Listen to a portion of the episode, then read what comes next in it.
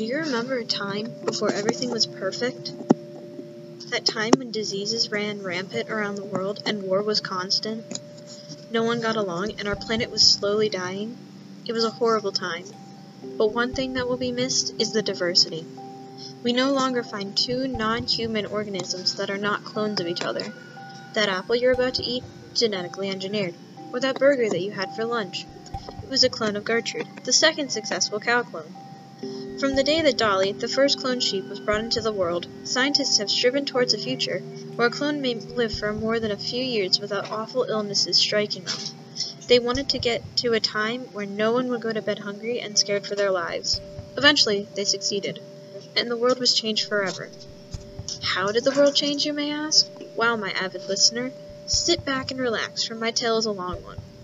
After scientists successfully created the first clone to live more than 6.5 years, it became the next big thing. Everyone wants immortality, even if some may not want to admit it. The richer the person, the more clones they are able to create of themselves, so they may be able to, in a sense, live forever. How scientists did it was not difficult. They took an undeveloped egg and put DNA from someone else into it. Once they were able to override its original instructions, it grew into a person identical in every way to someone else. Well, identical in every way except physical, but mentally, they are their own person, with hopes and dreams. They may end up doing what the previous version of themselves did, but not always. Now, many of you non-clone organisms may think that this is wrong. No one should be able to live forever. You may be right on that.